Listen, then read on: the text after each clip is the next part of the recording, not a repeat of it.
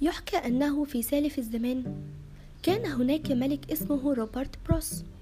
خاض هذا الملك معارك كثيرة واستطاع تحقيق النصر فيها ولكنه هزم ذات يوم هزيمة شديدة في إحدى المعارك وكان عليه الهروب من أرض المعركة.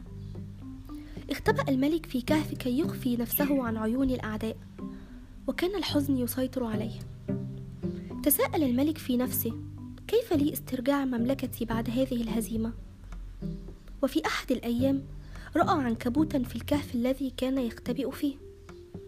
لقد كان العنكبوت يحاول الوصول إلى أعلى الكهف حيث توجد الشبكة التي كان قد نسجها من قبل.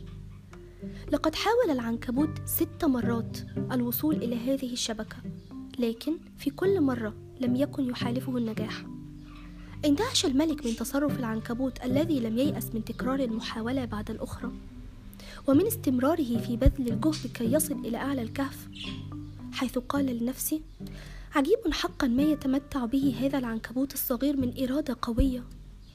وفي المحاولة السابعة نجح العنكبوت في الوصول إلى الشبكة التي سبق أن نسجها في أعلى الكهف.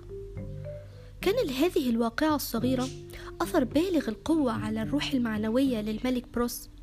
حيث قال لنفسه إذا كان هذا العنكبوت الصغير استطاع أن يقاتل مثل المحارب الشجاع من أجل تحقيق هدفه فيمكنني أنا أيضا أن أحقق النصر مثله. استجمع الملك قواه وبذل كل ما يستطيع من جهد لتجميع قواته وخاض معركة من أجل استرجاع مملكته. لقد حارب الملك هذه المرة بروح حماسية جديدة ومن ثم استطاع إحراز نجاح باهر في تحرير أرضه واسترجاع مملكته.